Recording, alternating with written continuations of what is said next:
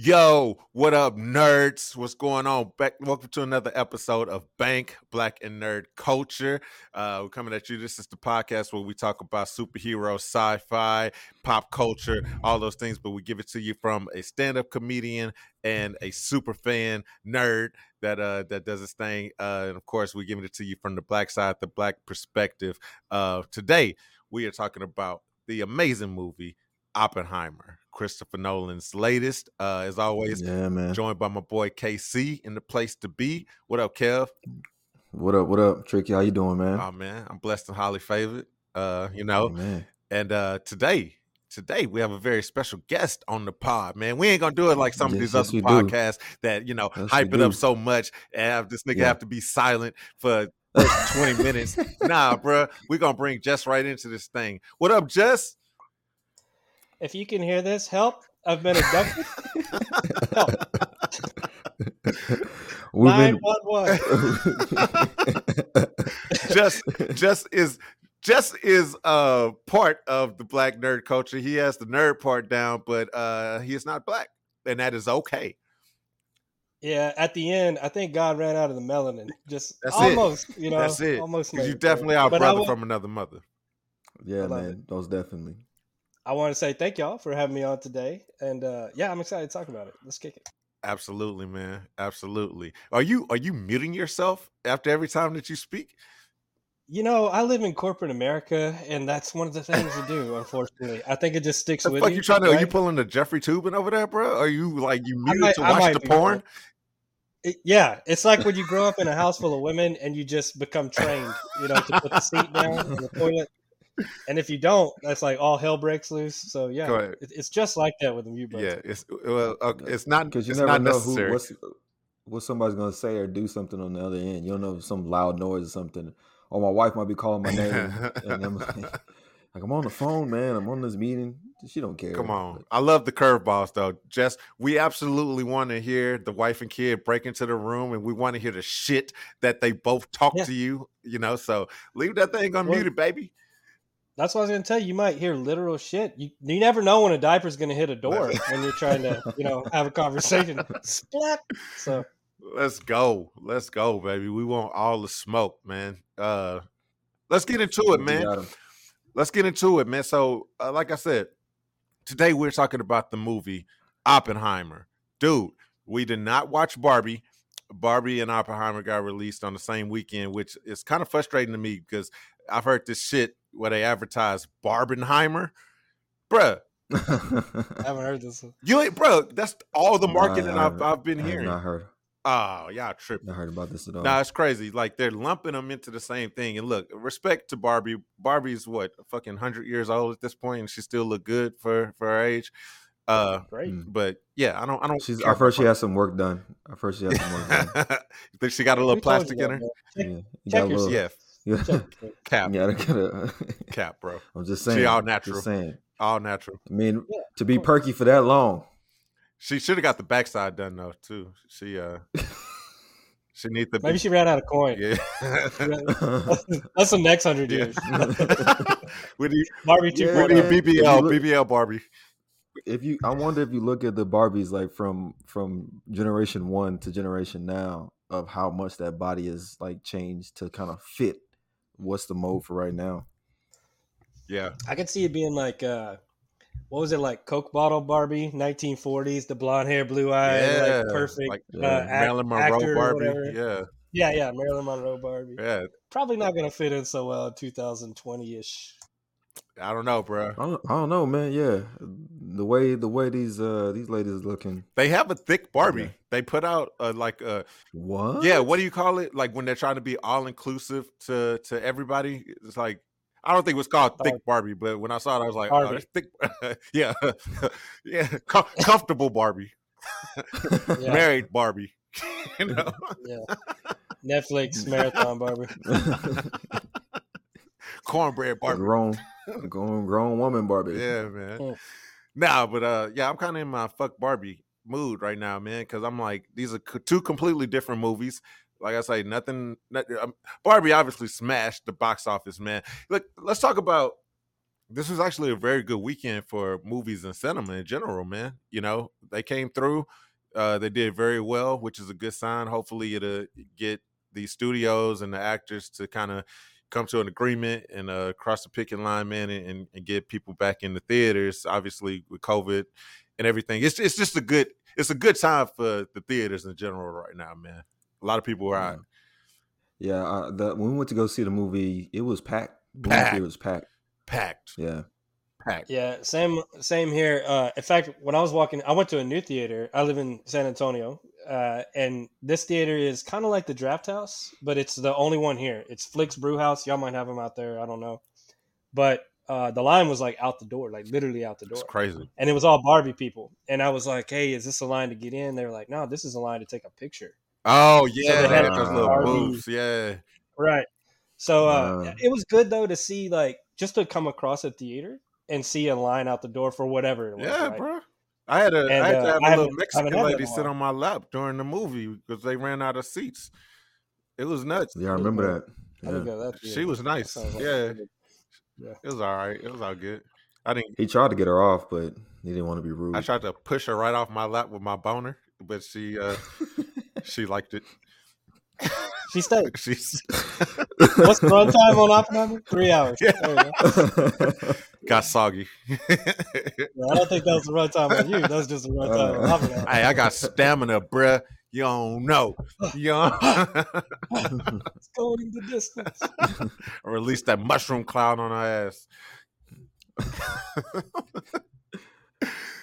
yeah, man. Um, so yeah, Barbenheimer was was the thing. It was the theme, you know, for these for these movies to be released, man.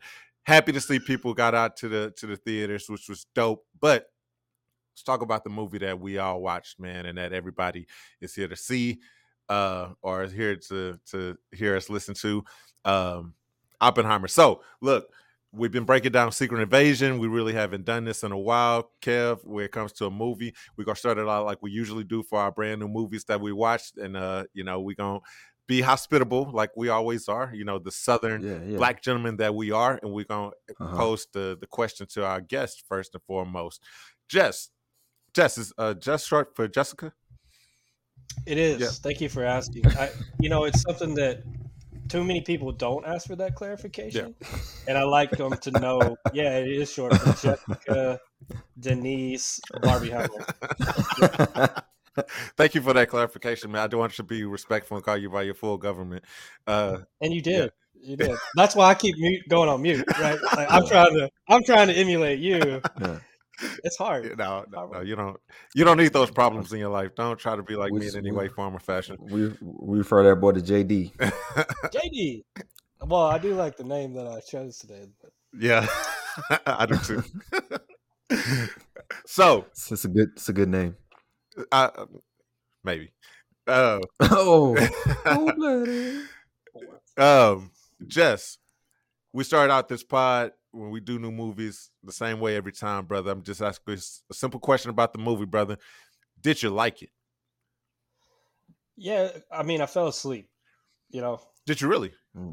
no, I didn't. I love the movie. I thought it was great. Uh, I did. I loved it. It was, uh, it, I, I- you know, it was it was weird. I don't always watch a movie or something like that where I feel a little conflicted. Right, like as an American, I felt a little like at times I was like a little sick in my stomach, and at other times I was like, okay, I like Yeah. that. You know, Yeah. Yeah. and uh, I don't think you know when we're watching uh, Marvel or whatever it is. I don't think we're always that happens. You don't always get stirred like that. Uh, you know, with things, especially how we're all desensitized everything or whatever. Yeah. yeah, So in that sense, I really did. I like the movie. Fire. Fire. yeah. All right, KC. What's up, man? Did you like it? Man, yeah, I, I I enjoyed the movie. I thought it was good. Um, like Jess, I kind of got a sense like once so so in the movie you're anticipating they're they them creating uh the bomb, but then once you get to that part of the movie, you realize like, man, I'm kind of watching a, a horror movie, you know, Yeah. in a sense, and I'm like. It, it, it resonates with you. It's been a while since I watched a movie that I thought about like two, three days, through two or three days later, not just to review it, but Yeah. just in your mind makes you think about stuff. Yeah. And and that one definitely left me thinking about a lot of different things. So Yeah. What about you, Tricky? How how'd you feel about this?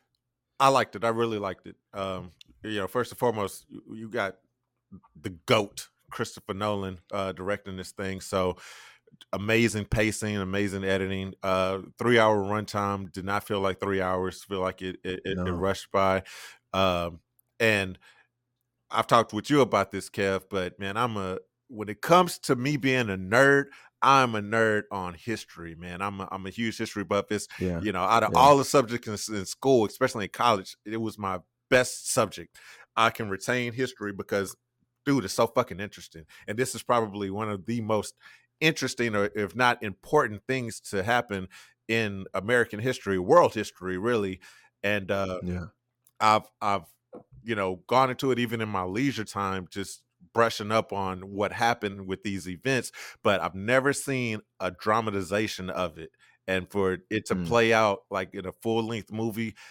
Oh man, full full boner. I mean, that the little Mexican lady got a got a full boner the the whole three hours. It was awesome. I'm so happy for her. Yeah, good. Me too.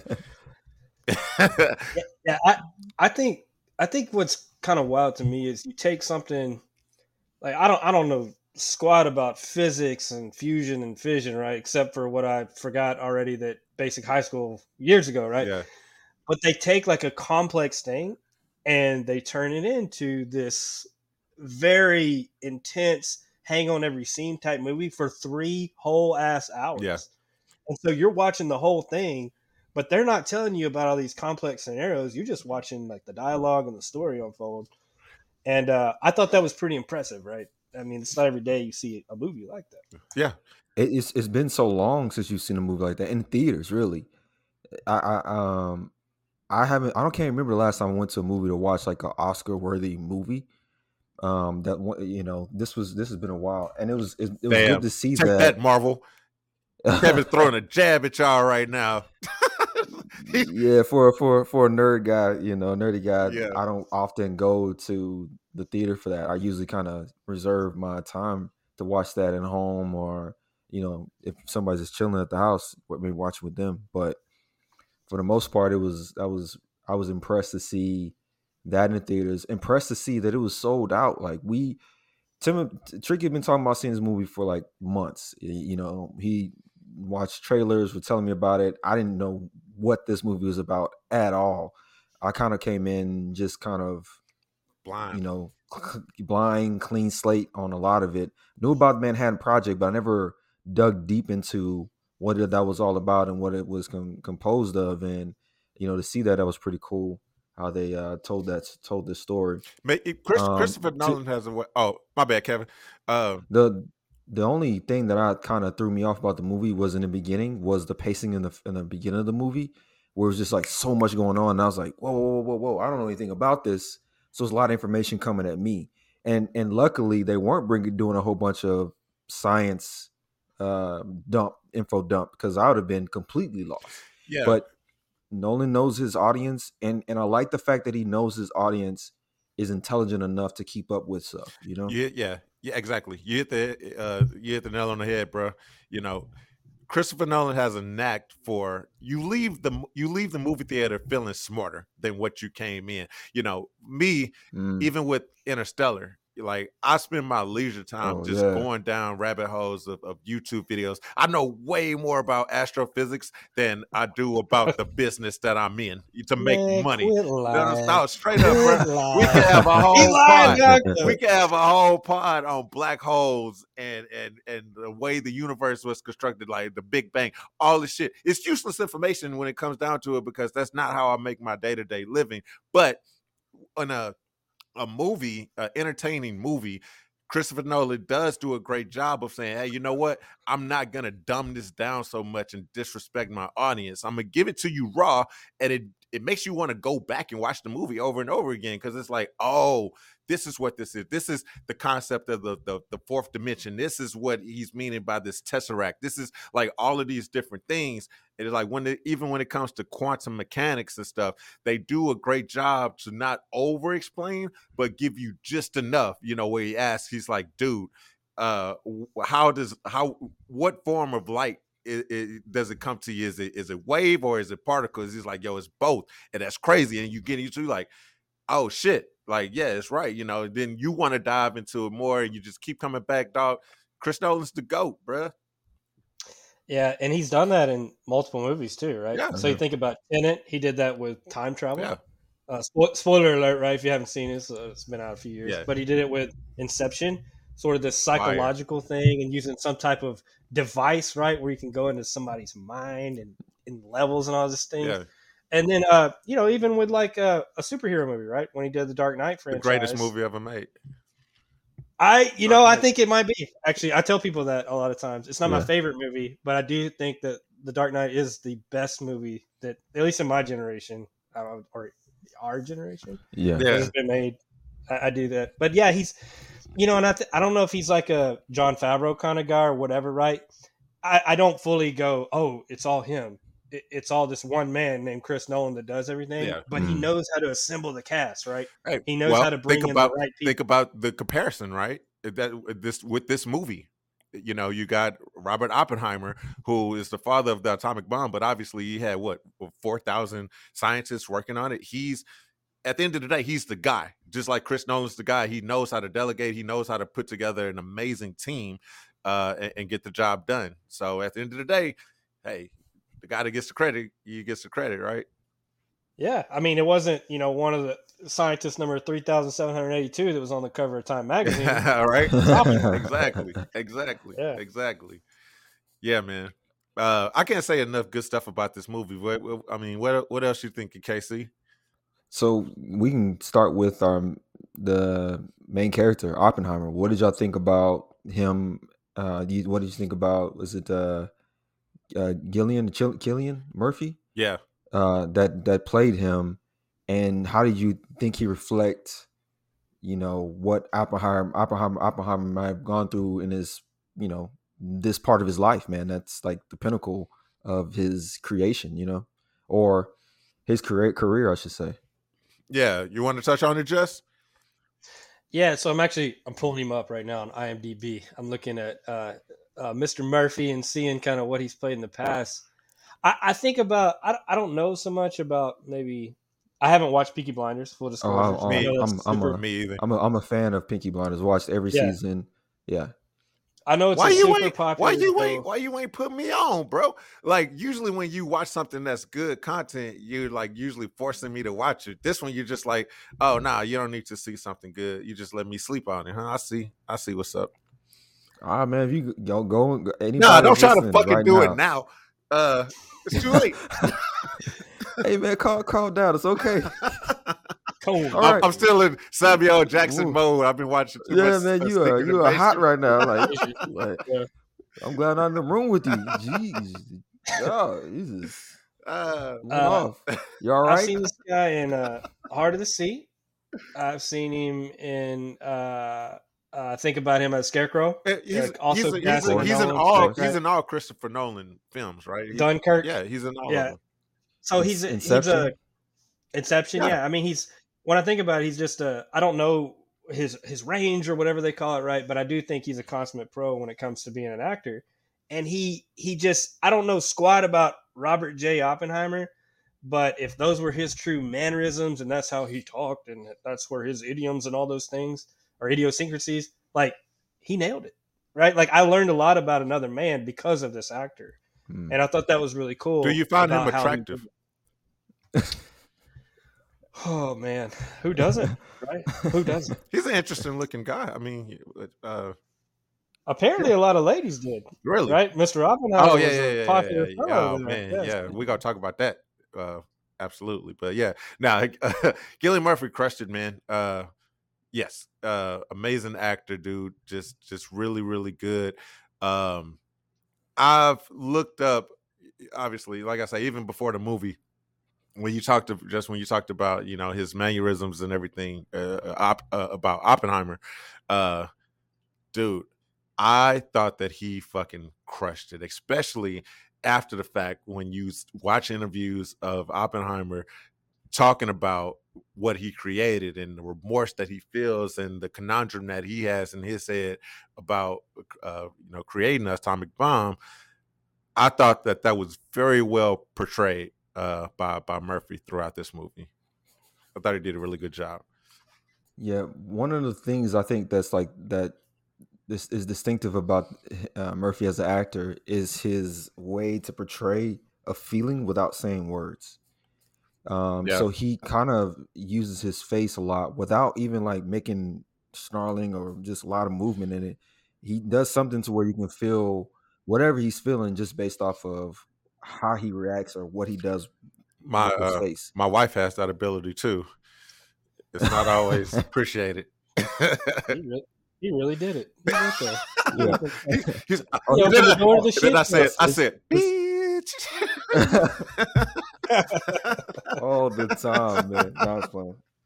I take it she doesn't watch the podcast. no, no, no. She is not. Uh, no, she is. She is not a listener. Yeah, I got you. See, see, that- that- I can say whatever I want. part of that. Aha! It's America. and I, Uh, and I smacked That was her. just on the pod, baby. That was on the pod, baby. Don't worry about that. It's not what I say in real life. Yeah. Just do that for the gram. You know what I mean? Oh man! when I man. get back home, it's just me and you. Yeah, That's yeah, yeah. really- Baby, that was an AI version of me. I can't believe he said the shit that he was saying. It was Yeah. Deep, deep fake. Yeah, Deep he- fake. Yeah. man. Um, yo, let's talk about the other actors, man. Obviously, uh, uh Cillian Murphy did his thing, but this thing was star-studded. What an amazing cast! And I think this is only one of the things. Uh, Christopher Nolan is probably one of the only directors who can get A-list actors to play supporting roles. You know what I'm saying? And and not have to be you know, and they not demand to be like a, a huge part of but bro, you had Matt Damon playing the supporting cast. You had Emily Blunt, uh, the supporting cast, Florence Pugh, Robert Downey Jr., uh, what's his name? Rami Malek. I mean, just just absolutely you got Huey from the boys, bro. So many recognizable faces. Uh, I know out of everybody I know, he probably the, uh, the, the, the least one, but I appreciated seeing him. I'm like, hey, I know that dude. I did You know? too. So Josh Hartnett coming Josh out of nowhere. Hartnett, bruh. I mean, what the fuck has he been? It's like he got attacked in Pearl Harbor and came back to bomb Japan. what a redemption story, bruh. What a fucking redemption story. Oh, that's hilarious. Hey man, while we talking about Josh Hartnett, did he look like an old Clark Kent to y'all in this movie? I can see that. he was attractive. He looked nice. I mean, he did look like an older Josh Hartnett, right? Like it's been. I s Yeah. He was in something not long ago, like very B type thing. But I, you know, I think that's just some of these actors, right? They take a break. Hey, want to do the family thing or whatever, and then it's like, oh yeah, I need some money. Yeah. So I don't know how they come back. I saw uh, I saw Penelope Cruz the other day at a commercial for like something. I don't know Oh, what that commercial's so annoying. But it's like it's like the uh, Emirates airline or some shit. Shout out to the United Emirates. You know, again, our, uh, number one supporters of this podcast. Uh, so we we, had, we definitely want to give a shout out to you guys. No disrespect on that trash ass commercial. Uh, I, it just it's just her looking nice, sitting up in a nice position, but but it's overly played, and it's like, where have you been? Yeah, you need to see her looking nice. Go check out Captain Corelli's Mandolin Let's with go. Nick Cage. That's a throwback movie right there. So, Okay, Mhm. okay, all right. Just as uh, I was gonna suggestion say, what corner. is it? Uh, what is it? Bandidas. I'm not. I am not so familiar with her work, man. I'm gonna be honest with you. There, no, there was a movie. I think it's called Bandidas with uh, Penelope Cruz and Salma Hayek. Oh yeah, what a what a movie! Oh shit, I'll watch it. I'll watch it on mute. man, I'm trying. So you were talking about, um, God, man, my wife would kill me because I forgot the name of this movie because she loves this movie. Uh, the guy. So uh, you're talking about the cast of Oppenheimer, right? The guy that played the lawyer in there, uh, Lloyd Garrison. His name is Macon Blair. Mac- Mason Blair. I don't know if I'm saying that right. Y'all know him? Played the lawyer. Who's lawyer? Oppenheimer's. Oppenheimer's. The movie Birdcage. That's it. The movie Birdcage with Robin Williams. yeah, yeah, yeah, yeah. Was that the dude No, that was no, in. Birdcage? or not? Oh, No, come on. guy- it looks that- a lot like him. You know that that. guy, that guy's younger, but yeah, I know you're talking about. He was in. Golly, what was that guy in? He was in a TV show and a movie. Man, what, where was that guy in? Because he has a distinct look. This is compelling stuff, guys. This is Yeah. and it's racist. Just just saying all white people look alike. I'm offended. Yeah, I, yeah, I am saying it. It makes sense. you know. I really thought that was him. Anyways, the movie Birdcage looks just like the Brad guy. got everybody uh, in this movie. Yeah, he's probably if that's not him, he's probably in the movie somewhere else. This is probably an he must- extra. yeah. Soldier number five. Yeah, I mean, this movie. I don't know how they. So let's talk about the budget of this movie, bro. I heard that this movie was budgeted at uh, a hundred million dollars, and if you run a producer right now, if you want to double check me, just uh, I think it. I think it just cost them a hundred million to make this movie, which is incredible. Uh, you know, for a, for a motion major picture, but Nolan usually he seems to keep his movies under budget. Now, the big thing about this movie is that he came out and said that he wanted to use as little CGI as possible, um, which is also im- impressive. Uh, you know, when you talk about a movie that includes nuclear bombs, so the the nuke scene in the movie, bro. the thing coming into the movie was like, yo, goddamn, Chris Nolan.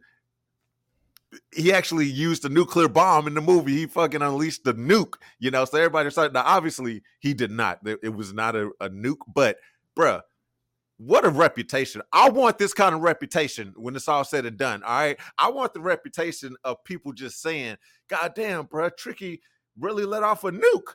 And people be like, yeah, that's that sounds like something that he would be able to pull off. What a Yeah. reputation of a director to have this rumor be out there and people not even second guess it. Like it's amazing, you know. But no, he did not. Yeah. He did not set off a a, a real nuke uh, for this movie. But Prove it. you know, Prove it. hey, hey, right?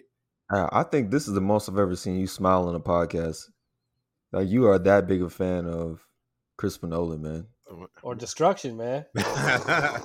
or maybe it's because Jess is here. Let's give Jess some credit too. Shit. Yeah, yeah, just making people smile over You here. need some of those laugh tracks, a little applause. now we don't use no CGI on this podcast. We uh everything is live. Ooh.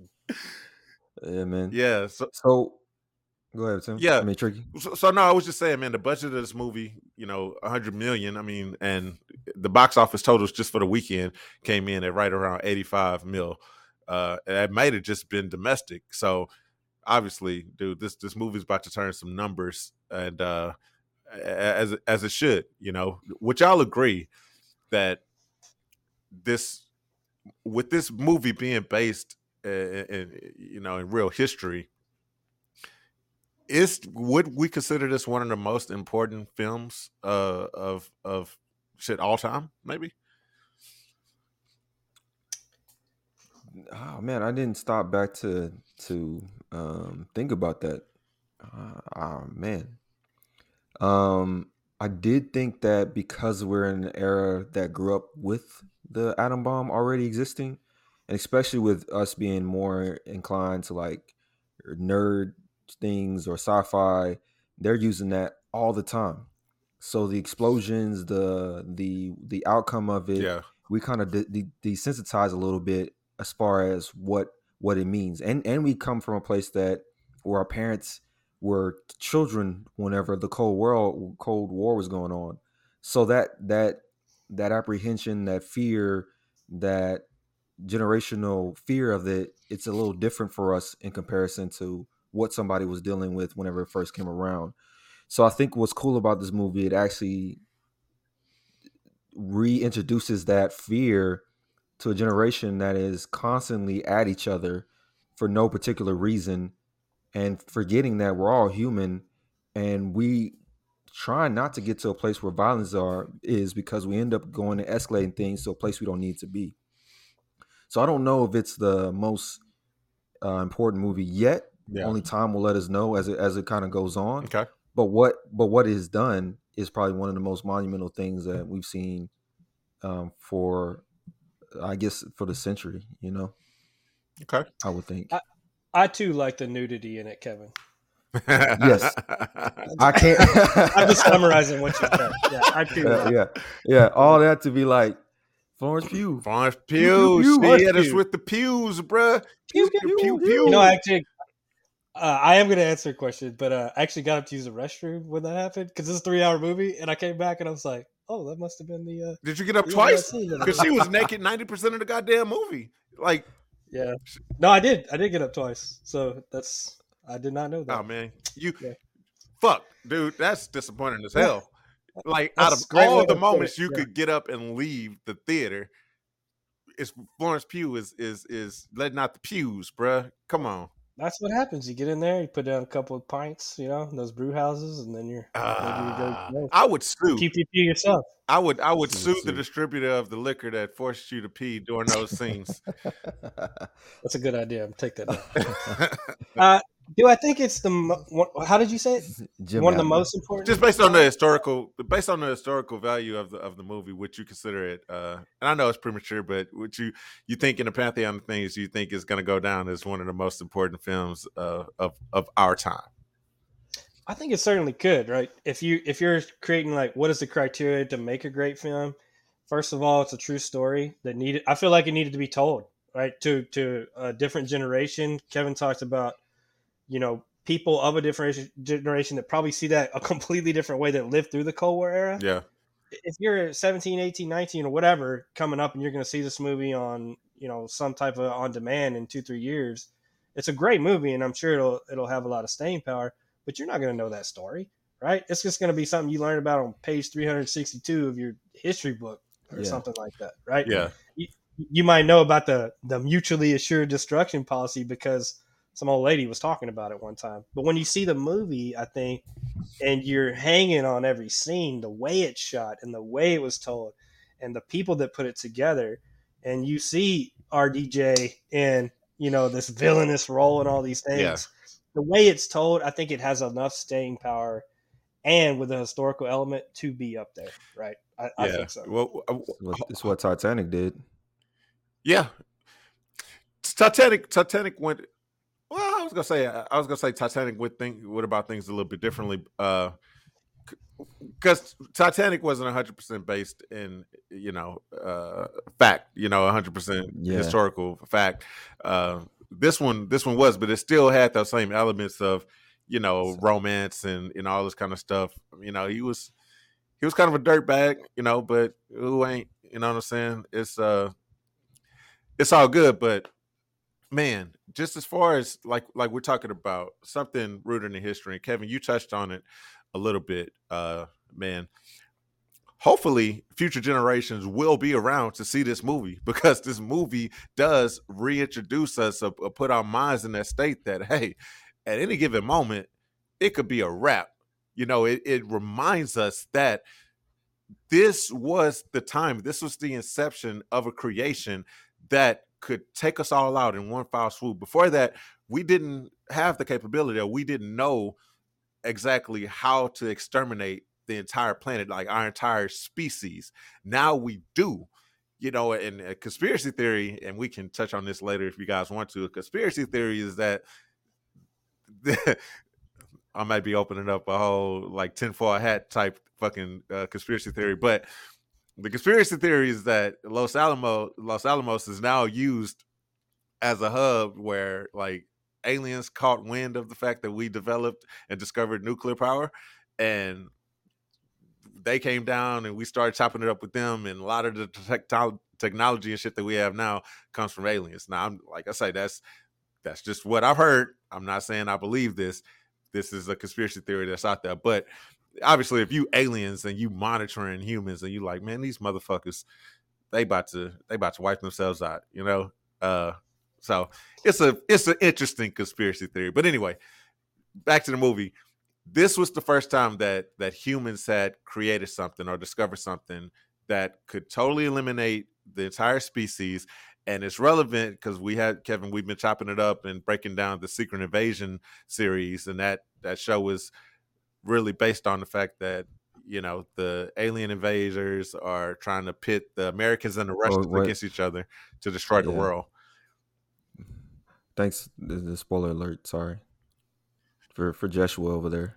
Well, I've seen one episode, but I, I, th- I mean, think they introduced yeah. that plot in that in that episode. Oh, okay. yeah, they did. Yeah, yeah, yeah. Okay. So yeah, I mean that's Yeah. that's the basis of it. It just reminds you, and then we have this whole thing going on with Ukraine right now, Russia and China and cahoots with each other. It's like, bruh, this is a real this is a real life possibility to get to get real to get serious with it, bro. Yeah. This this this is not in any way, form, or fashion science fiction. This is a real life concern. This is why Oppenheimer really was feeling so remorseful, and the fact that something that he created or helped create killed uh, the official totals are what uh, 130,000 people, but you know, you know, more realistically, with all of the cancers and uh, the radiation that that went into these people in Japan, probably closer to 100. I mean, 250,000 people that perished, uh, you know, because of this discovery, man, because of this invention.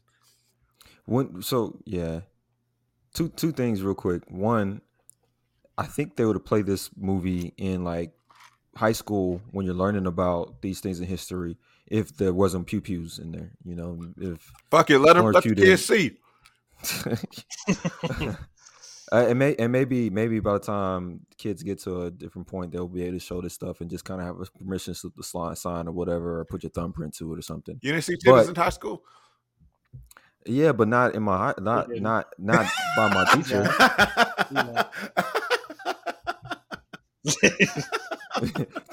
just just like don't fall for that. Answer is nope. And I know that because I didn't either. Nope. Nope. Nope. That was Two no votes. titties, no titties in high school. You only watched the scrambled cable channels, like titties. Just turn the knob. Hit it, Oh man. yeah. Oh man. No, I'm, I I think you're right. Yes, this this this movie does give very good historical value. So yeah, I'm with you. I could I could definitely see them playing this in a in a in a high school setting for sure. Yeah. Damn, dude, that's the thing though. I, I really hadn't thought about that until you just said it. Like, did this movie air in Japan, for example? Like, I, I don't. Good the answer to that. point. Good. po- That's Yeah, a good point.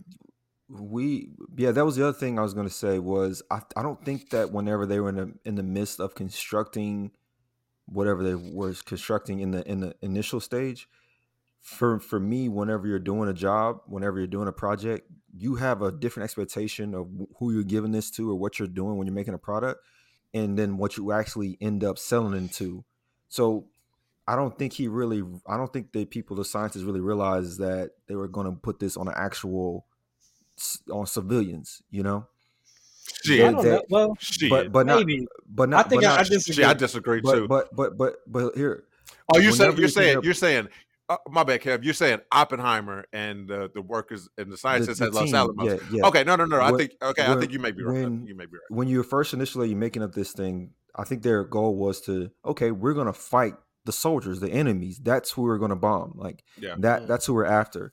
But but when you come to find out a little bit more and you realize like, okay, we're actually gonna bomb a city, then you're kind of already so wrapped up in your creation, you can't even really see what's in front of you, what's the what's the outcome of, of that. Because you because you still really don't really know.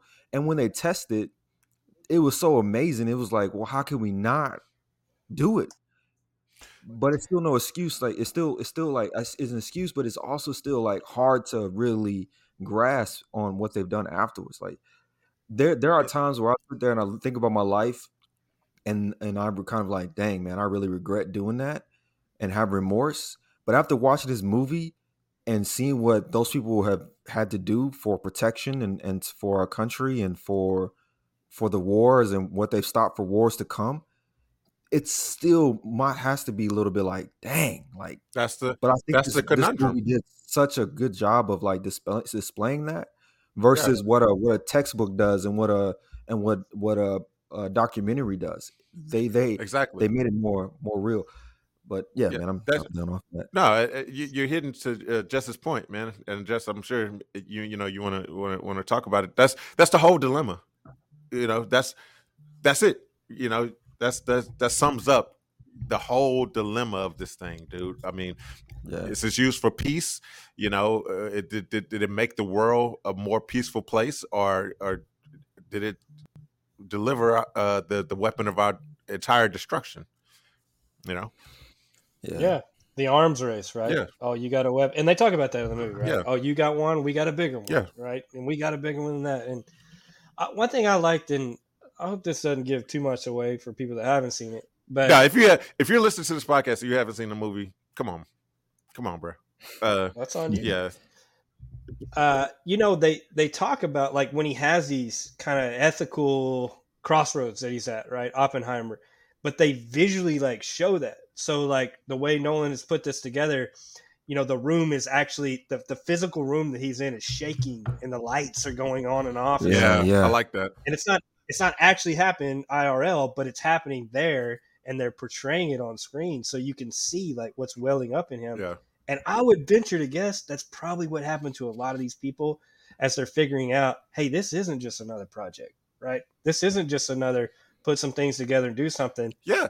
This is going to change the world. and it, it was it was represented in the fact that i- i- in Los in Los Alamos, you know, because all the scientists brought their families. So these are thousands of people living in a community. You know, they're having discussions amongst each other. And in the movie, they had it to where they had a, a town home meeting.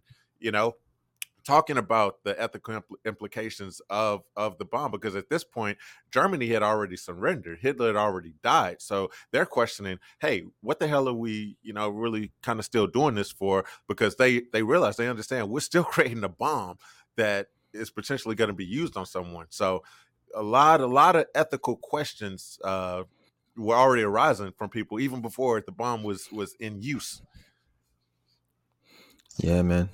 Uh yeah. you touched on it oh go ahead go ahead I just remember one of them is, you know, when they first started, they're talking about, I guess they're doing, they talk a little bit in the movie about the theory, like doing it on, you know, all these equations or however they do it on paper Yeah. versus like the, in the lab, right? Or the practicality of it, of it actually happening. And there's, at one point in the movie, they talk about, uh, actually at several points, they didn't know if this would ignite the entire atmosphere. yeah Like cause a chain reaction that never stops. yeah So Yeah. imagine you're on a project working on something, and you're like, "Yeah, we're supposed to basically be making this weapon that stops the war, but we might eradicate everything." yeah right. there's a greater than zero chance that it could ignite the Yeah. atmosphere and Right, destroy and that, the world. and that's just and that's Tuesday, and then you go back to work on Wednesday. Yeah, right? yeah, Like, yeah, yeah. What the hell Yeah. kind of job is that? But you're also looking at the fact they had to race against the other countries. Like Germany could have could have established this earlier than we did, but they weren't willing to work with others. So that's also a scary concept too. well, that's the whole thing. You know. That, that's that's the whole reasoning behind it. That's the the reason I'm sure Oppenheimer could lay his head on a pillow at night to say, "Hey, the only reason we're proceeding with this and, and working so fast and trying to get it done is because, man, our hands are safer than Nazis' hands to to have this thing." And in hindsight, you know, like, okay, is that true? You know, it was it. It's, it's like somebody was to create it once once they discovered how to split the atom it was only a matter of time before someone uh, you know understood how to how to weaponize this thing you know and you know nazis uh hitler in particular bruh if you know you're in an arms race at this point trying to create a nuclear bomb you don't kick the jews out you know that's like trump saying hey we want to build a wall but we also want to get rid of the mexicans like it doesn't work that way. Who's gonna build a fucking wall? So you can't if you're Hitler, you Oh can't get rid of the Jews. You know, He's gonna, he's gonna, uh, yeah. he's coming back. Just every He's gonna, write, he's gonna roll up his once, uh, yeah, at least once every episode. Uh, I was gonna say we say something controversial, but uh, majority of the time it's me uh, that says something that will potentially get us canceled. So uh, I apologize that you had to be a part of, of this. But Hey, am I not spitting facts though? And I'm a It's comedian. America, right? Yeah, You can do this. This is the only country on earth you can come do on, this. baby. Oppenheimer fought for up. our right for me to, to say this shit. I, mean, I love it, Tricky. I love it, man. It I love it. I love it. I love it. But no, yeah. So, man, to be real, for real, um, yeah, that was this whole thing.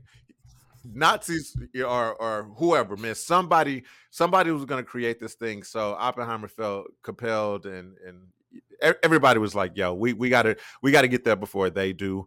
Um, but obviously, the whole moral conundrum of everything comes down to the fact that, man, Germany had, had surrendered already, you know, and at the point of the time of, of practical use of this bomb, dude, it was just Japan, and and it look this is this is historical historically you know uh, based right i'm not this isn't my opinion it's kind of been noted that dude, Japan, they wasn't gonna do nothing. You know what I'm saying? Like, there wasn't a real reason we needed to drop a whole two nukes on Japan. Uh, you know, I don't know what what what do y'all think, man? Because then we get into the whole morality of everything. You know, how y'all, what y'all think? How y'all feeling? Okay, so only thing that's in my mind right now is like you know the Marvel series What If, Yeah, right? yeah, Where yeah, they yeah, yeah, change yeah. something slightly in the yeah, universe. yeah. Or if y'all have seen, uh, I think it's on Amazon, The Man in High Castle, if I'm saying that right. I haven't seen that won. Where it's like, No. what what if the Nazis had one, Yeah, right? yeah, yeah, and yeah, how they allied with like Japan and what that would look like Yeah, down the road, right? So like let's in a, in a parallel different universe or something like that. If they did Oppenheimer two, and uh, let's just say it took a different stroll through time, and and you know Nolan did a little mixing and mashing. I would like Tenet. that. I would love that. right? Like if they did something like Yeah. that, imagine what that could be like. Because in the movie, they barely talk about Japan. Yeah. like as you talked about, they talk about hey, Hitler's already dead. Germany has given up effectively. But they just say they have like one or two lines where they're like, "Hey, the Japanese are never going to give up." Yeah, Well, how did you know that, right? Yeah. Like what what did you have that that really like said that? So so what if? What if they didn't? And what if you didn't have to use those bombs? How would it have changed the landscape of history? Yeah. Like even to this day, you know? yeah. No, um, very fair question. Obviously, uh, Yeah. as Kanye would say, the world would never know. You know what I'm saying? Like, uh, um, because yeah, man, dude, you don't you don't give America a brand new shiny toy and tell them, oh, we don't have to use it, bruh. The motherfuckers launched this shit less than a month after it was tested. It was like, oh, we it's ready, it's ready. Let's go. Let's drop that shit. You know, I don't. It was Yeah. like I think if anybody at the time had smoke, it was like, oh, you getting these bombs, bro? We want to show off what the fuck we got damn a test. You know, we can tell you all day long what we got, but we're gonna show you, you know, and you're gonna know forever that Yeah. you know we got these things. And still the the the question, the moral implication is did this effectively create peace on earth? You know, because you you would still have modern warfare going on, right? I mean, who's to say that we still wouldn't lose thousands and thousands and thousands of soldiers, you know, each and every year from war going on in, in a nuclear bombless world, you know, but dropping that nuke, it was like, oh shit. Every you know, you got Cold War situations. You have a world that knows, man, we we we pop one, you're gonna pop one back, and that's a wrap for everybody. You know, so did it create a peaceful world or was America really just like some assholes? Man, that's a that's a good question. Um, I don't think none of us are really set to to, to answer. Um, I do think that if you look, they they always say if you look at the numbers of how many people have died and since the creation, uh, it's lowered. Uh, but you also look at the number kind of got spiked up because of it too. So I don't know. I think if you look at it that way, you can see that it's it's invoked some some peace to me because you don't you know you don't you know what was it what did they say? Don't cut off your nose to spite cut off your nose spite your face kind of kind of mentality. Um, and I think that's why it's really really. I've heard that saying. I'm trying to figure out how it applies here. Or did I am I missing something? Like basically, do I want to blow up the world because I'm pissed off at this country? Oh yeah, okay, okay, okay, okay. I got you. I got that's what I, that, if, I got maybe maybe I used it incorrectly. No, no, no, but- no, no. Yeah, you're right. Okay. Uh, my, I don't know, man. My my thinking is is that it, I, it definitely has changed up the landscape. That's that's can't can't be denied. Um, and I do make it. I do think it makes us second guess a lot of things. But I'm very optimistic about that. Also, I think everyone I is think- like. I'm very optimistic that no one drops a bomb anywhere on Earth because but but there's, yeah, yeah. There, there, I kind of two like being here. Yeah, I enjoy it. I like Uh, it. Here. Man, by the The- way, uh, this, this podcast, man, I feel like I'm on a roller coaster right now. This is good. Like we're laughing, having a good time. Thousands of people. Yeah, You know, it's like very heavy. And I'm like, shit, oh man. man, I f- It's- it feels it's- honestly kind of like the movie, right? yeah. yeah, yeah.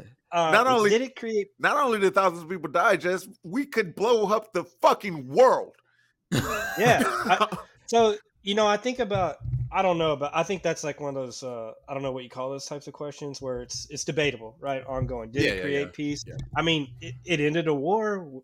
At least that's how history played out, right? Now we don't know if they hadn't uh, dropped those bombs. Like, would the Japanese surrender? Like, would they have just assessed the situation? We don't know, right? That's the what if episode. But I think what it dev- damn sure did was create fear.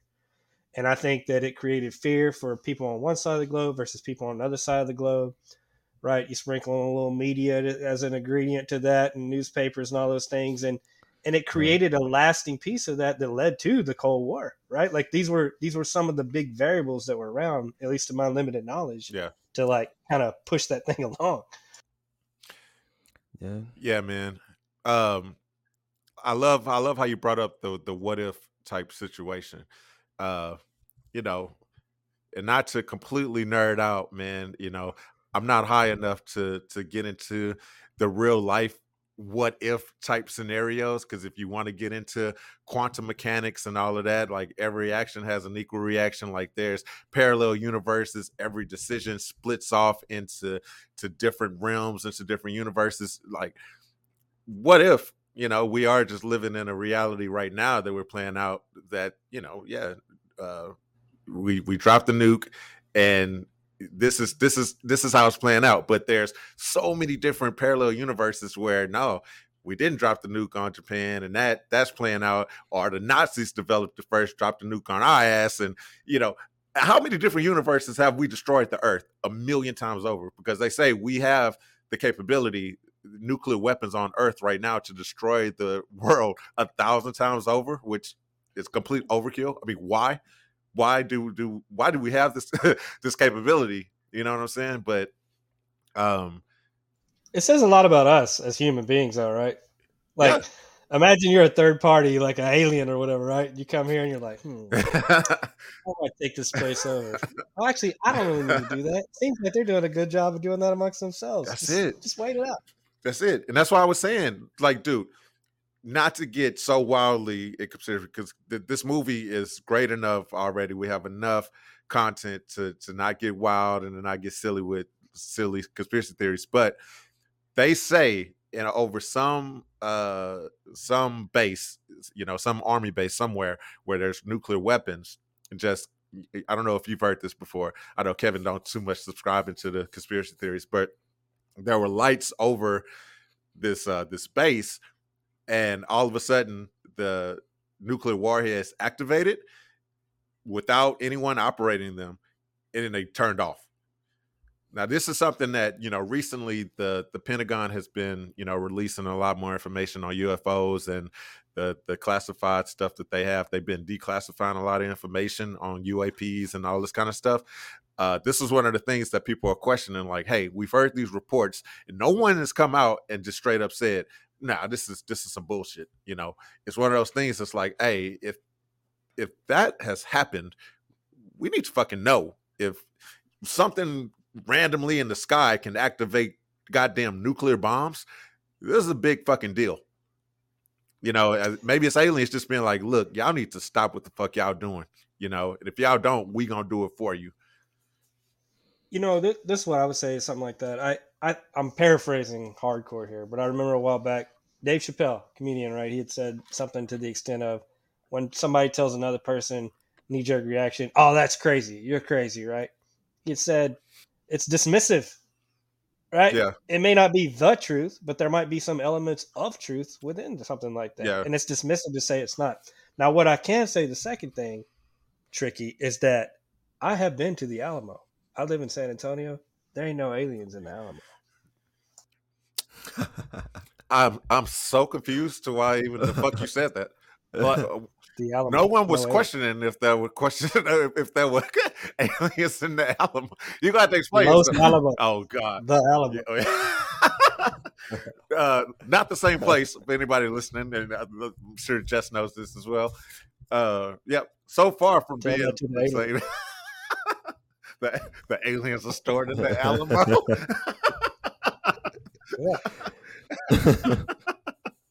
That's hilarious. they heard about the River Walk. They're going out there too. Yeah. Yeah, I see a little green dude with a green margarita.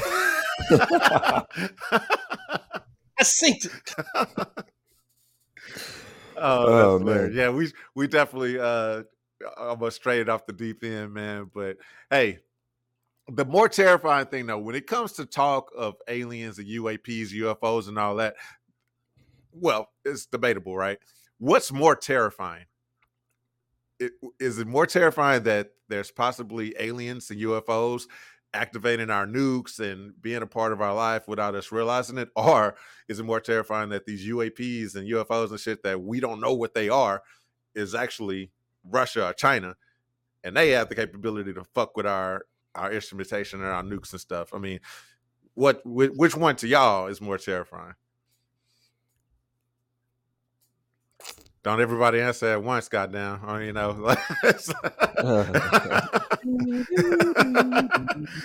that's like pick your poison, man. Really, yeah. Uh, I, but the thing is, there's a scene in the movie where he's like, uh, Oppenheimer is getting accolades for his uh, for building the bomb and everything, and he's kind of having reaction as if he's seen the bomb, like it, the everything's flashing, all this stuff, and people are.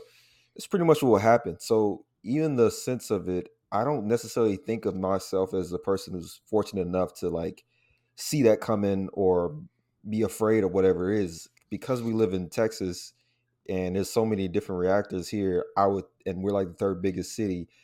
I would think that they would probably be one of the top five places that they're going for. So based off of that statistic, I think like, all right, then if they're going to do it, we're most likely one of the places they're going to be going for. So I won't really know what to be afraid of. I'm more kind of like, if we're sitting here talking, having a conversation, everything just turns white. That's racist. Yeah, it is, Kevin. Uh, so, you know, I I think it's I don't know if there's option C, right? If that was A and B, if there's option C, and it's like this movie it tells me a lot about humanity, right? Like, oh, we gotta, we gotta, and this is a true story, right? Like, I'm yeah. sure Hollywood took some liberties, but hey, we gotta scramble together and put the brightest minds in the room so we can get a giant bomb to blow someone else up.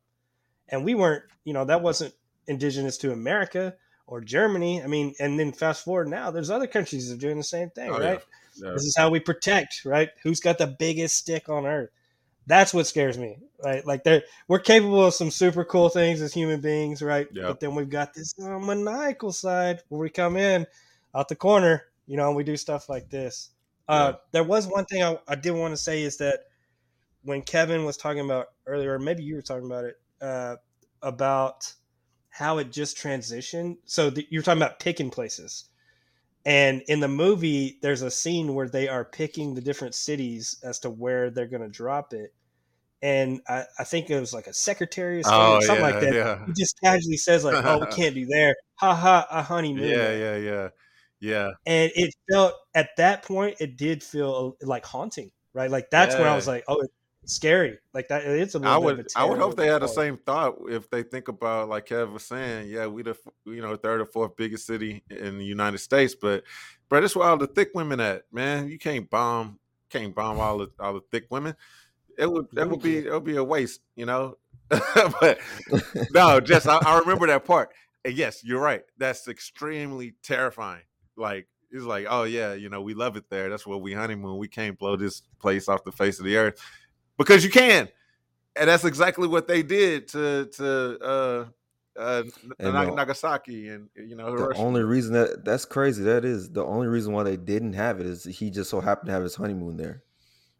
Other than that, yeah, they were just going to go. Kyoto, and, right? I don't remember. Kyoto, yeah. I think so. Yeah. They got bro. How? Yeah. There's no. There's no better adjective to to explain it than than horrifying. You know, just just completely haunting, man. These people had no idea what was coming for them, and they say, I mean, ninety five percent of the people were just civilians. You know, like had nothing yeah. to do with war efforts. You know, anything, bro. Yeah. So, I mean, yeah, when you think about that, I mean, bro, think about the remorse that that like you said just it's a roller coaster ride the remorse that you probably feel in your heart just thinking about that like 200 over 200,000 people uh being gone wiped off evaporated off the face of the earth and not seeing it coming at all. You just saw white you know? We the way that we feel right now think about the way that Oppenheimer felt. Probably for his whole life. Yeah. You know, to, to the end of his days. I Yeah. Yeah. I saw a deal recently. It was like a little documentary or something on YouTube, and it was about a it was a professor out in California somewhere, and uh, he had like his whole life work, uh, right? And then he he retired, and then as he got older, he started to realize like his body obviously didn't do the same things that it could when he was 30, 40, 50, 60 whatever, right? So this guy's in his late 80s, early 90s now, and he he really is just kind of confined to his house. He has arthritis, all these physical ailments, right? But his mind's still sharp as a whip. So he went back to his old work and he started thinking about it more and more.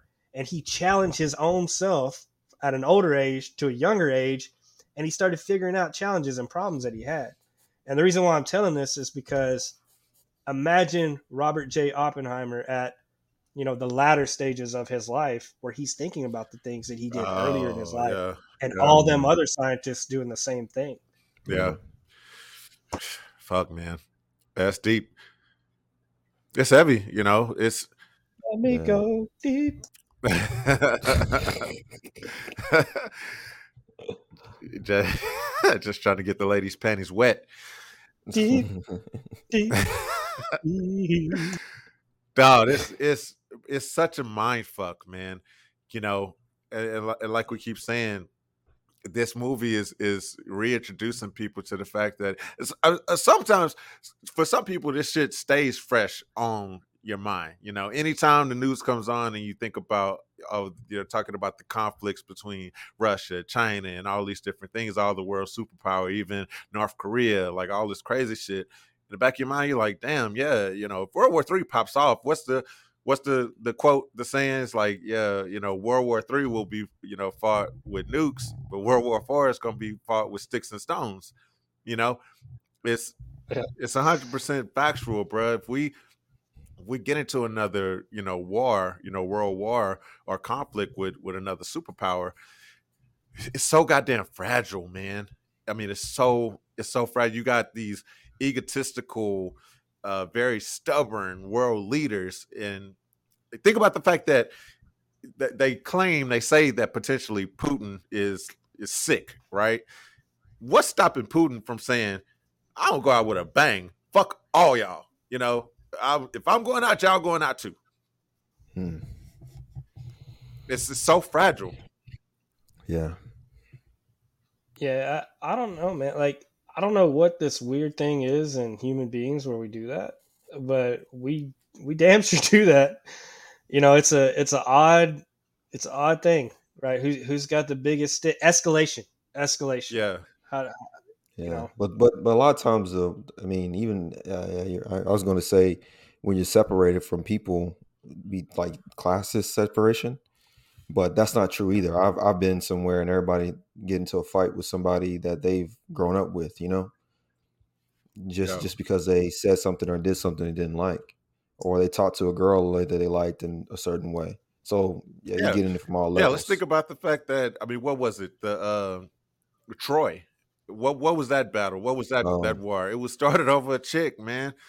Uh, oh yeah, Hel- Helen, Helen. of Troy. and Yeah. yeah. Yeah, I mean, bro, we this, that's been. I think the first World War was started over a chick, if I'm not mistaken. You know, Yeah. Uh, uh, I'm probably gonna spit out a lie here in a second. Stand by. Uh, nope. The name it was there and it was gone. Uh, you can say any name. I don't fucking know.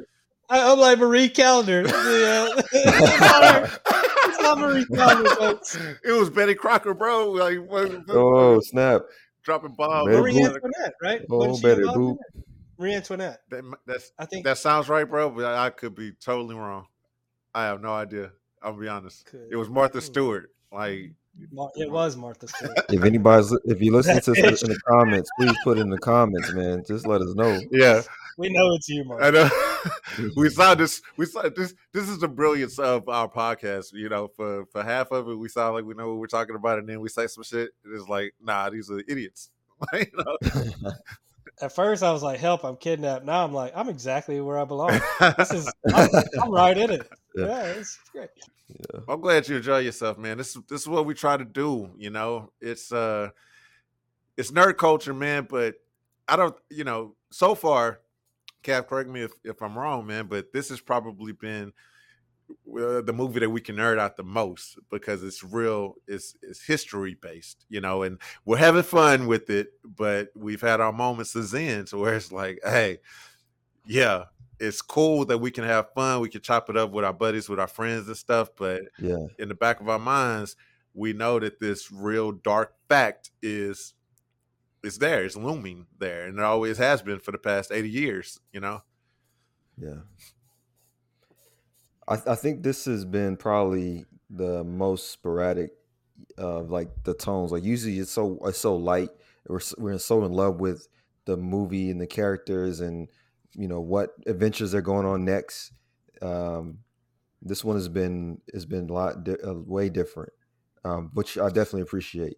It's been something for just a love of a film, love of history, and love of the the possibilities or different theories that we can talk about that stem from it. And it's just more of kind of being having some fear, but also kind of taming that by talking about it. You know, kind of processing those those fears by by kind of venting and you know talking about their perception and what they feel about it, man. So I'm I appreciate having a conversation because, like I said, this movie has made me think more than some of the other movies I've seen in, in, in recently, and it does bring a little sense of like, oh snap! And if anybody, any leader that comes in play in power, and like you said earlier, tricky about having to do with ego or just sporadic thought process, and then all of a sudden we're in a different place for for some for some reason. yeah Yeah, man, it's crazy. This is this is also why we have to be more vigilant and more selective on our in our leaders, man. Hmm. Well, that's much easier said than done, right? I mean, in the way you put it, knowing the subject matter and knowing the gravity of, of everything that, that the movie refers to, god damn, you would think that this is the same thought process that our world leaders would have, you know, and they'd just be able to come together and say, hey, all right, we did this thing. We we, you know, let's not get in a dick swinging contest. Like like you said, just we, we know what we got here this should force us to the goddamn table and sit down and talk about different ways to resolve conflicts you know and the fact that it hasn't since the inception it just shows i don't want to sound pessimistic at all but to me it, it damn near shows that bruh it's inevitable Well, I mean, there's a difference between being hopeful or being naive, right? And I, I think that first of all, y'all should all go out and vote Vader Palpatine 2024. Small. Uh, but Do you know, it. Yeah, I mean the fact that we hey we are Americans, right? I'm, I'm sure if this I don't know if it screens in Japan and certain communities like that or if it's shown there, but I'm sure people with that lineage feel extremely different. Maybe Japanese Americans feel extremely different about this movie. yeah Probably gonna tug on some heartstrings and do a lot of different things.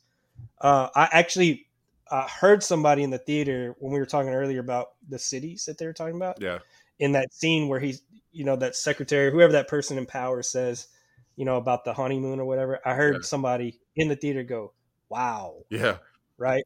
Like it just that was their gut response like knee-jerk reaction. that's reaction. a perfect reaction yeah. Right and and i mean we can talk about and stuff like this and i do like there is a silver lining right? Like yes it was a true story a very very horrific horrendous true story. It is a movie the silver lining to me is shit man i, I love seeing people in the line out the door for barbenheimer or whatever you call it. Uh, Yeah, i like in yeah. a tough economic time. People are going to the movies. People Yeah. are on podcasts talking about stuff like this. So no doubt. Yeah. you know eh, you know eh, obviously eh, you know we don't we don't voice any political views on on this podcast man. We we try to make it escapism right? But i think you touched on it a little bit at the very at the very jump of it. Just it's like yeah you watch the movie and you're like oh damn we did that. But it's like hey we did that.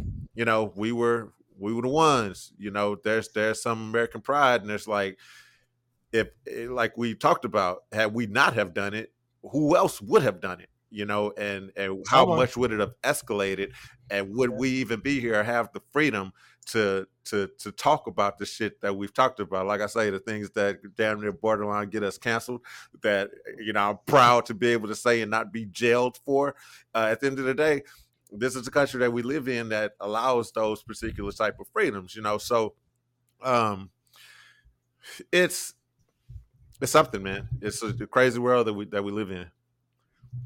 You know, in the latter part of the movie, I think I did talk like a little bit about how, as as an American, there's parts where you, it might make your I don't know if it makes your stomach churn or something, but it makes you feel like you need a shower, right? Oh yeah. But then there's other parts, you know, when uh was it uh help me out, Kevin? Remy Malik Malik? To say it right? Oh yeah, yeah, Yeah. yeah. Ram- Rami- scene. Rami Malek, yeah, All right, Right. right in front of yeah. comes in, man, and I was like, yes, Yeah. right. Yeah. Like that's the part where I was like, this is how, you know, people that are in positions of power and authority like that, when it goes unchecked, this is how we do live in a country where things can put in that. And I'm so glad they wrote that in the script and told that part of the story too. I did not know that.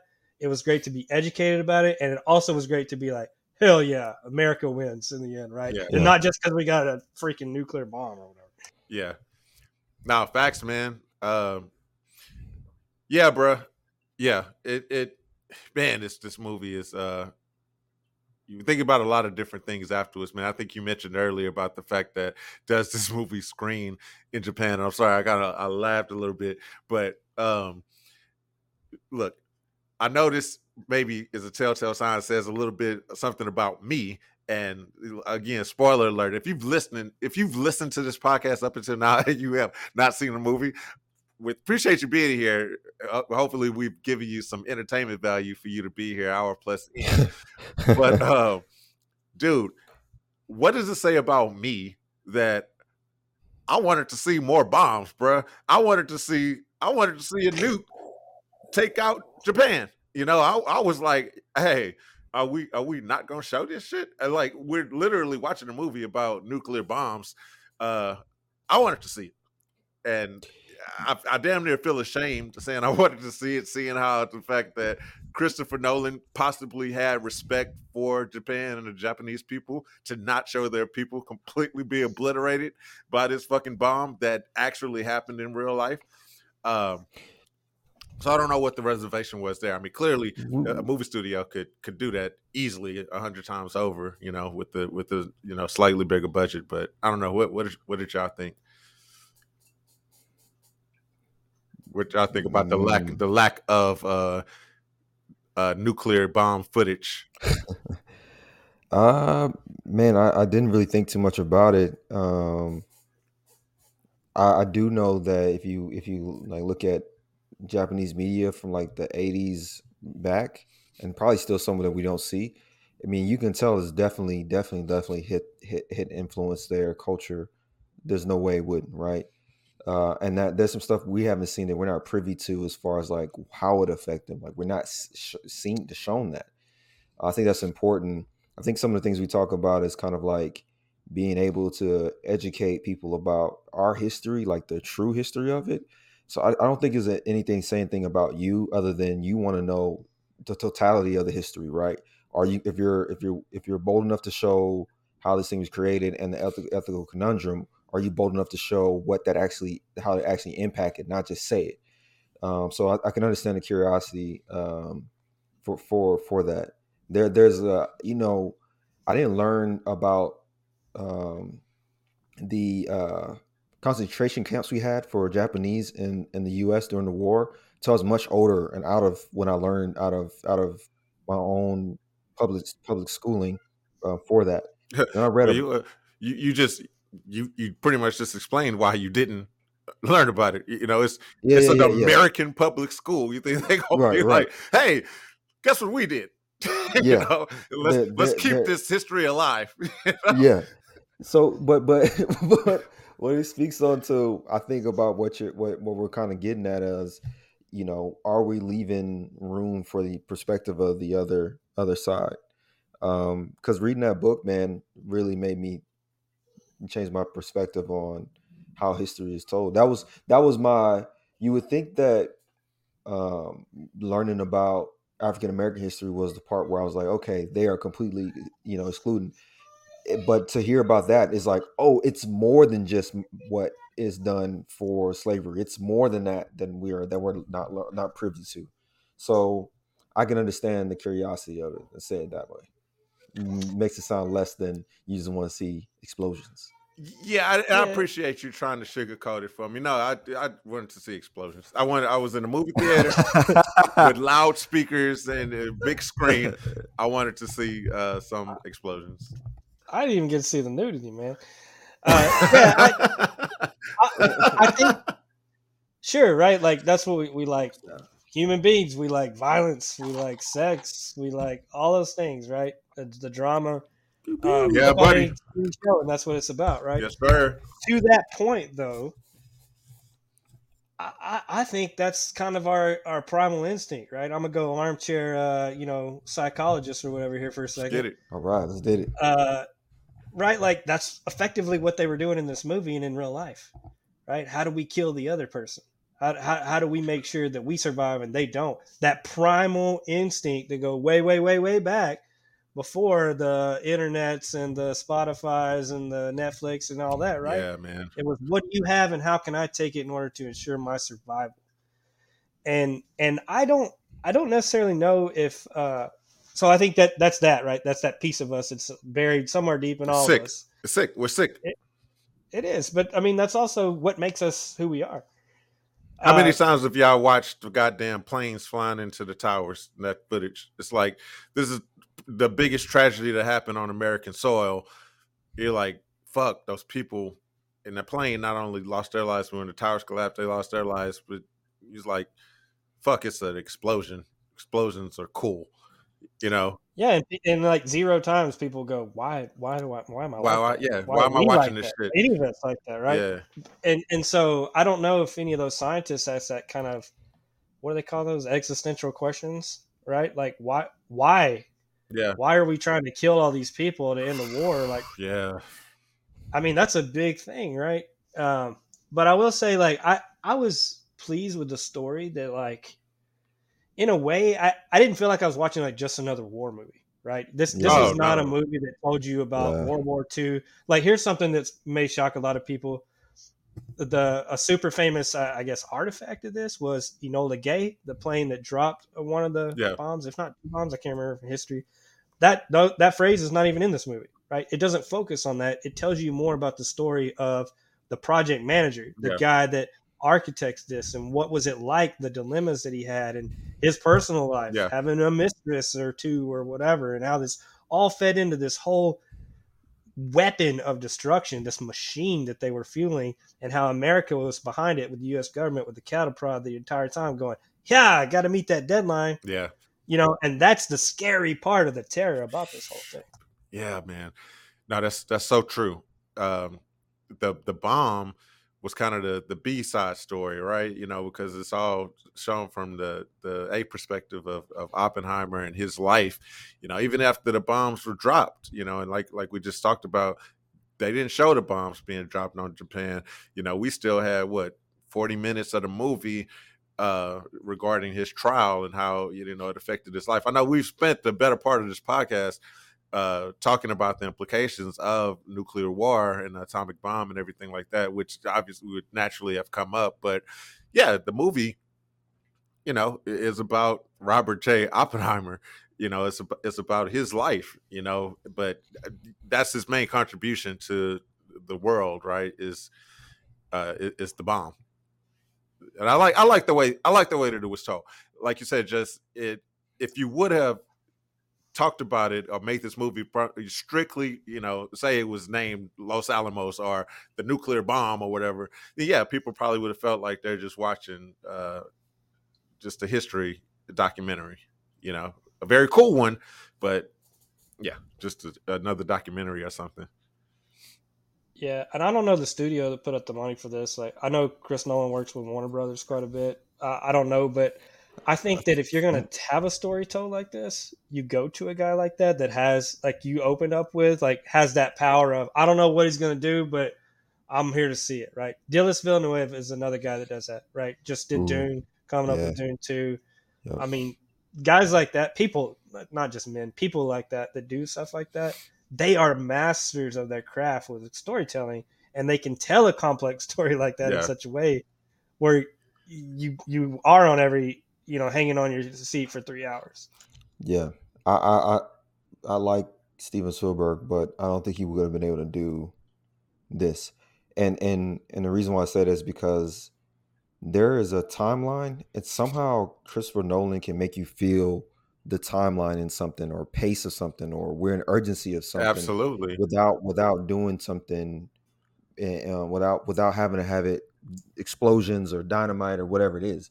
I I, I came in there and I kind of figured, okay, we're gonna create the A bomb, but uh, I'm on I'm on like they're on a timer the whole time, and and really, it's not it's not it's not going on like that. So I appreciate him for being able to, to tell this story, man. It's yeah. always based his movies. Yeah, time is is always a big thing for him, but that's because he wants and has to have so much realism, you know, in, in, in his movies, and you can appreciate that. Like, man, you know, the nerd in me, bro.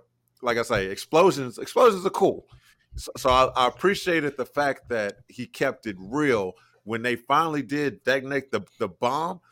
It was awesome to watch and see and show what would really happen in real life. I mean, you saw the flash, you could visually see the explosion from everyone's perspective, you know, where they are. I think they were what like hundreds of miles away from the bomb, and they're looking at it, they're in awe. They're like, oh shit, it worked.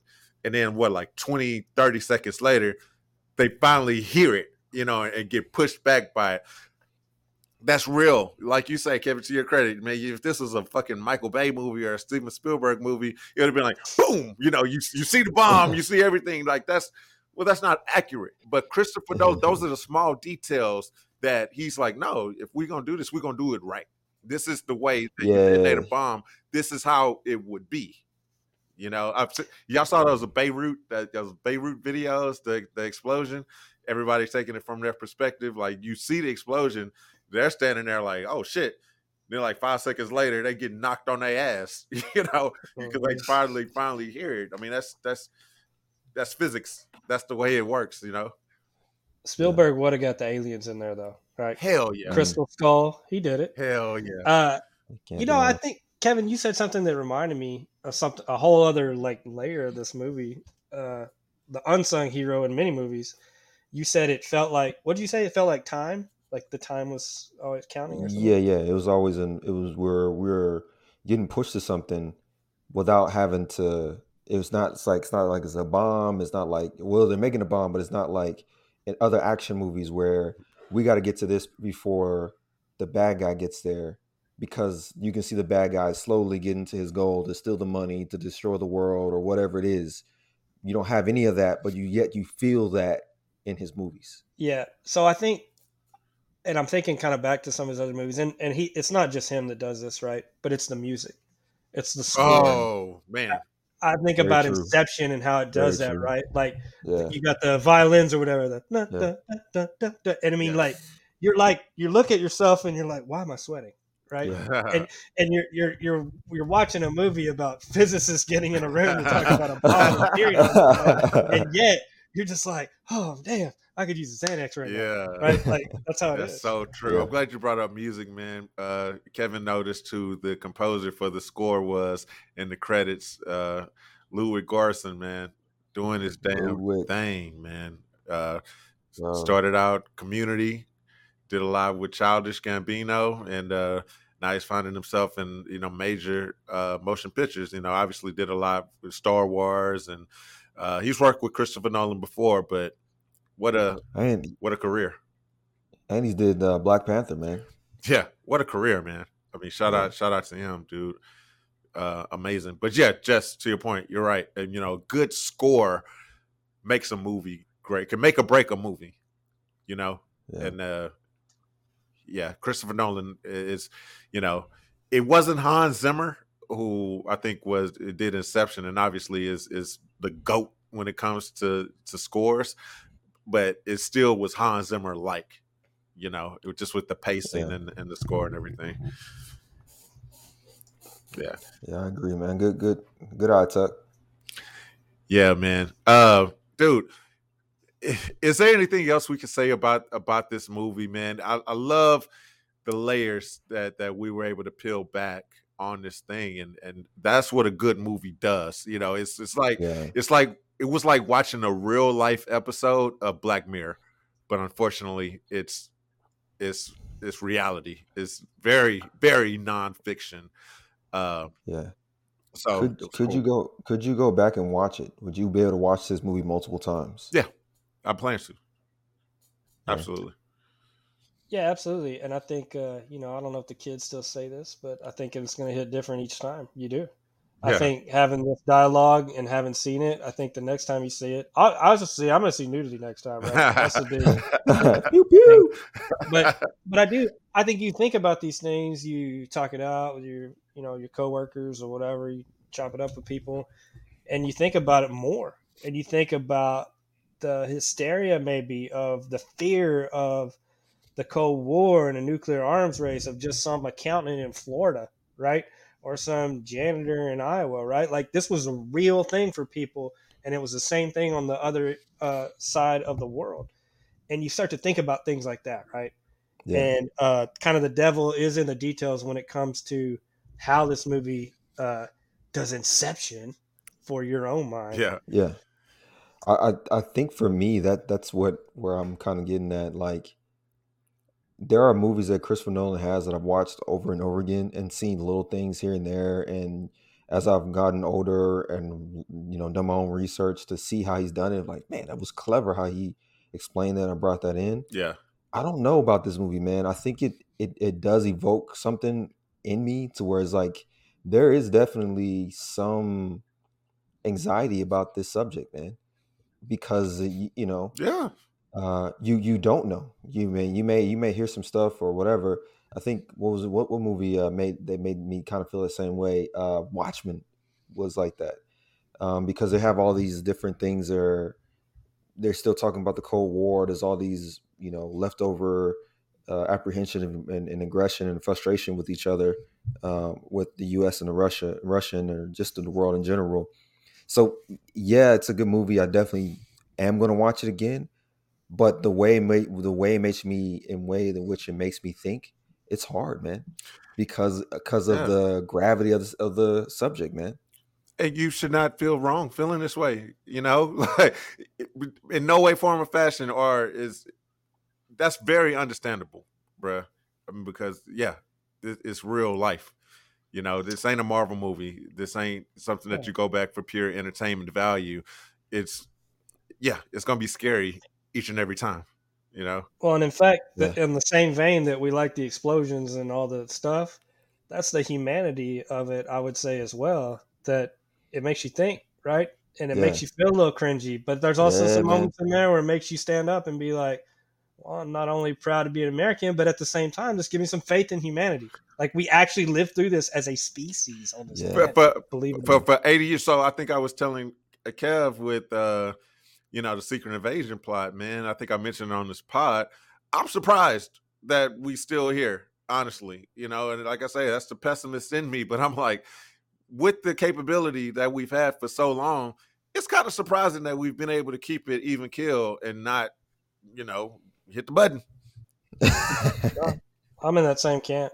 You know, and there's a there's a line in the movie too where he says something like, "Is this really what we want three centuries of physics to be? Yeah Right? Like this is our legacy or something?" But I don't know. You you asked a good question. Like, is there anything that hadn't been said? The only thing I would say to your listeners or any people out there is, go see it. Get yeah off your butt. Go into an actual cinema, a theater, and watch it. I, I'm not high on physics and bombs or any of that stuff. And this is a true American story. It's a world story. You're gonna love it.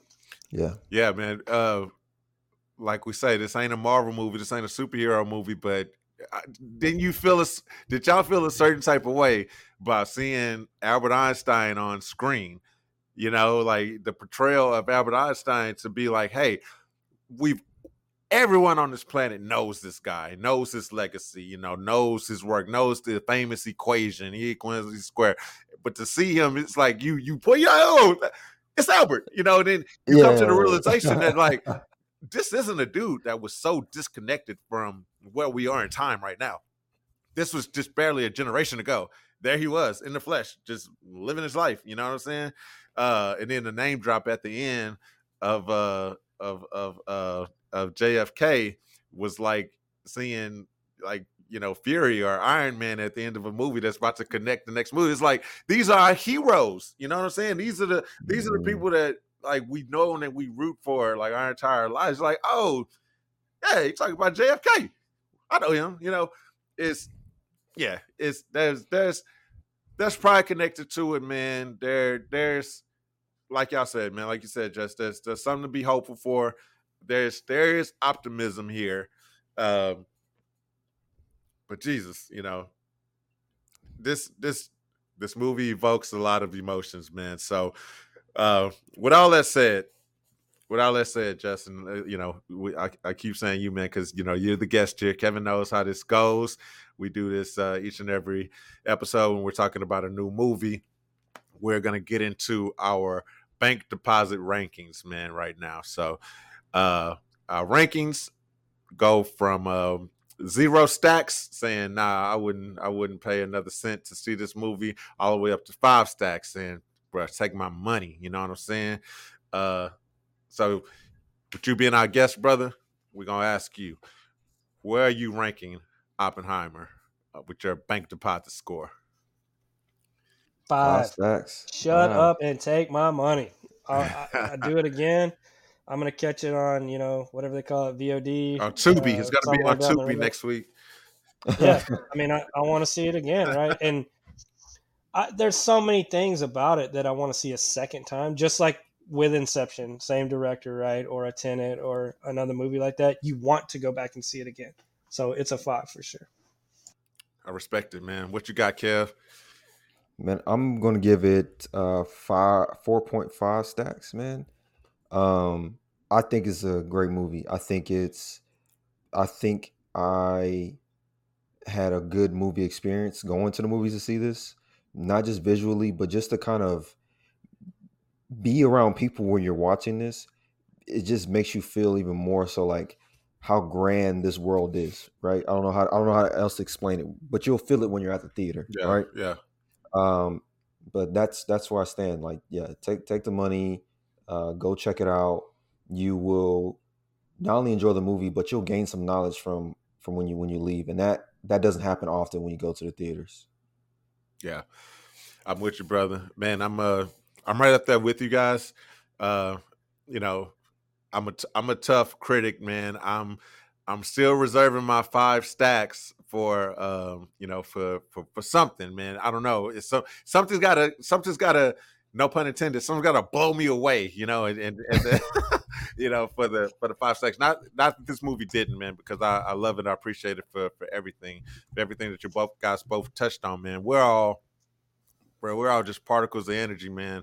So being able to to, to Mm. watch this in the theater and have everybody on that same collective wavelength, you know, like understanding this movie and and everything that it that it holds value to. I definitely would suggest watching this in the theater if you're a nutcase that's listening still up to this point and have not seen the movie. Please definitely check it out in the theater. But uh, I'm gonna I'm gonna give this thing a 4.7, man. 4.7, which I, I think is still high, uh, for sure. But um, I thought the stacks were just whole values, man. And now you're giving me more information I didn't know. About. Five, three point one four seven. I give it I give it pi. I give it three three point one four. Uh, in honor of Einstein. yeah. Now my bad, Just uh, you're right. I did Yeah. not divulge. Uh, Does that does that does that change your score any any? No, I don't think it does. I, I just I'm trying to think of the last movie I saw in theaters. Uh, I cannot remember, but I have a horrible Mission memory. Impossible, huh? Oh, you're right. See, I told you I had a horrible memory. I just saw it the like two days ago. Uh, what is the and I did a marathon to watch it. what is the five stack movie for you? Like, if off the top of your head, you know, what would you consider a, a an absolute five stack movie? Because we we plan to do classic movie rewatch, uh, possibly call it back in the day, uh, uh, your movie where we review older movies. What's I like that. what? Yeah, what's a what's a five stack movie for you that you could think of? In your personal For opinion, or Kat? yeah, no, it, it- well, obviously the question, you know, both, both Oh. of you. I want to go second. Uh, be, be, because you're because you're our guest. Um, be our guest. Man, I would have to say uh Endgame had to be a five stacks. And and then just because of the going to the theater and the experience that I had Yeah. with it, that that definitely had like go, who you go with to the movies definitely has a, an effect on how you enjoy a movie. It, point point being, if my wife goes with me, she's gonna ask a question or two. Not that I don't want to answer the movie, but it just takes takes you out of it when you when you when everybody's been there collectively, been trying to watch every single movie that Marvel, Paramount, and Fox and whatever uh, on Disney had put together to to to to go to this point, man, and just to have the people react the way they did, and then you can go back and rewatch it, and you can still have a smile on your face. Yeah, yeah. Endgame gives me gives me that that five at least uh in the last you know three to four years or something like that. Because yeah, There's no wrong. There's no wrong answers. yeah, Yeah. Uh, except Endgame, man. That's yeah, that's a hard one. no, just kidding. That's a great one. Uh, Yeah. I'm gonna I'm gonna switch it a little bit or a different spin on it maybe, and say kind of by genre and take it back a little bit. okay, Uh, uh, sci-fi horror. Those are things that two things that I'll I'll glue my eyes to a screen for that. Uh, John Carpenter's the thing, man. This this movie is older than I am for sure. Predates my time on the planet, and there's just something about that movie where it they use models. There's no CGI involved, right? Um, and it's less about like this this thing that goes in that scares people. It's more about the fear of fear in and of itself. And it's cold. It's in Antarctica, right? Like everything's icy about it. Kurt Russell comes in, you know, he's just a badass with a flamethrower in there. So there's something about that where uh, it always sticks out of my mind in that particular genre that I'm like, man, that's a good one with rewatchability. I didn't. Uh, the remake was good. It was okay, but when you're talking about five stacks and you're talking about you know a little sci-fi, a little horror, give me the thing. Mhm. That sounds like a porn Oh, movie, no. bruh. The thing. that's that's definitely on Tubi. But now I, I haven't seen either one.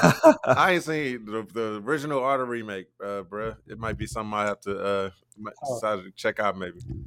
Yeah, yeah, check it out. The John Carpenter's a thing, 1982, I think. And I'll, Oh. I'll also say like an, uh, any movie that kind of gets your heartstrings going, you know, Yeah. that's that's a good one. Uh, I recently saw um, Devotion, uh, first black naval avi- aviator. Jesse oh, Brown. with uh, John Jonathan Major. he said it. He actually Yeah. said it. Get him off. He's canceled. Yeah. Can't even say his name. Oh no, John, Uh, he got acquitted for that shit, bro. Fuck that. We Jonathan Major truthers Dude, here, man. he, He, was, he was shit. guilty in the court of public opinion. You can never change that. no, just kidding. I, I you know, I, I love that movie, but you know, there was something about I don't know the camaraderie, the friendship, the true story again, right? Or based upon a true story. Yeah. And you get to the end of it, it tugs on your heartstrings a little bit. That's something where I always gonna throw down some money for that for sure. Yeah. Um five stack movie for me, obviously, uh, is The Dark Knight. Uh, but like I say, that's that's obvious. I've mentioned my love for The Dark Knight multiple times on this uh on this podcast, man. And I think uh Kev, we should probably divulge our our plans, man. We uh we uh yeah, the face just made. Yeah, me and Kev plan to be wed. Uh we're gonna leave our wives and be together. Uh, nah. never. nah, just make the face like I was about to say that shit. No, I was gonna say, progressive. I used to live with Kevin, so I, I could give you some insider information. yeah, you know, he be he, he- he's a good one to live with, uh, for sure. But um, Sometimes no, I'm not burning stuff. now, man, we we are very proud of the way that we've been going to, uh, you know, about this podcast, man. You know, we tried it, uh, you know, a little bit of it in the past, but we've been like so consistent, man. We're happy with the way things are going. We plan to bring y'all these things more frequent. We've been on a very good pace. So, as a treat for not only our listeners and our loyal followers, man, but for ourselves as well.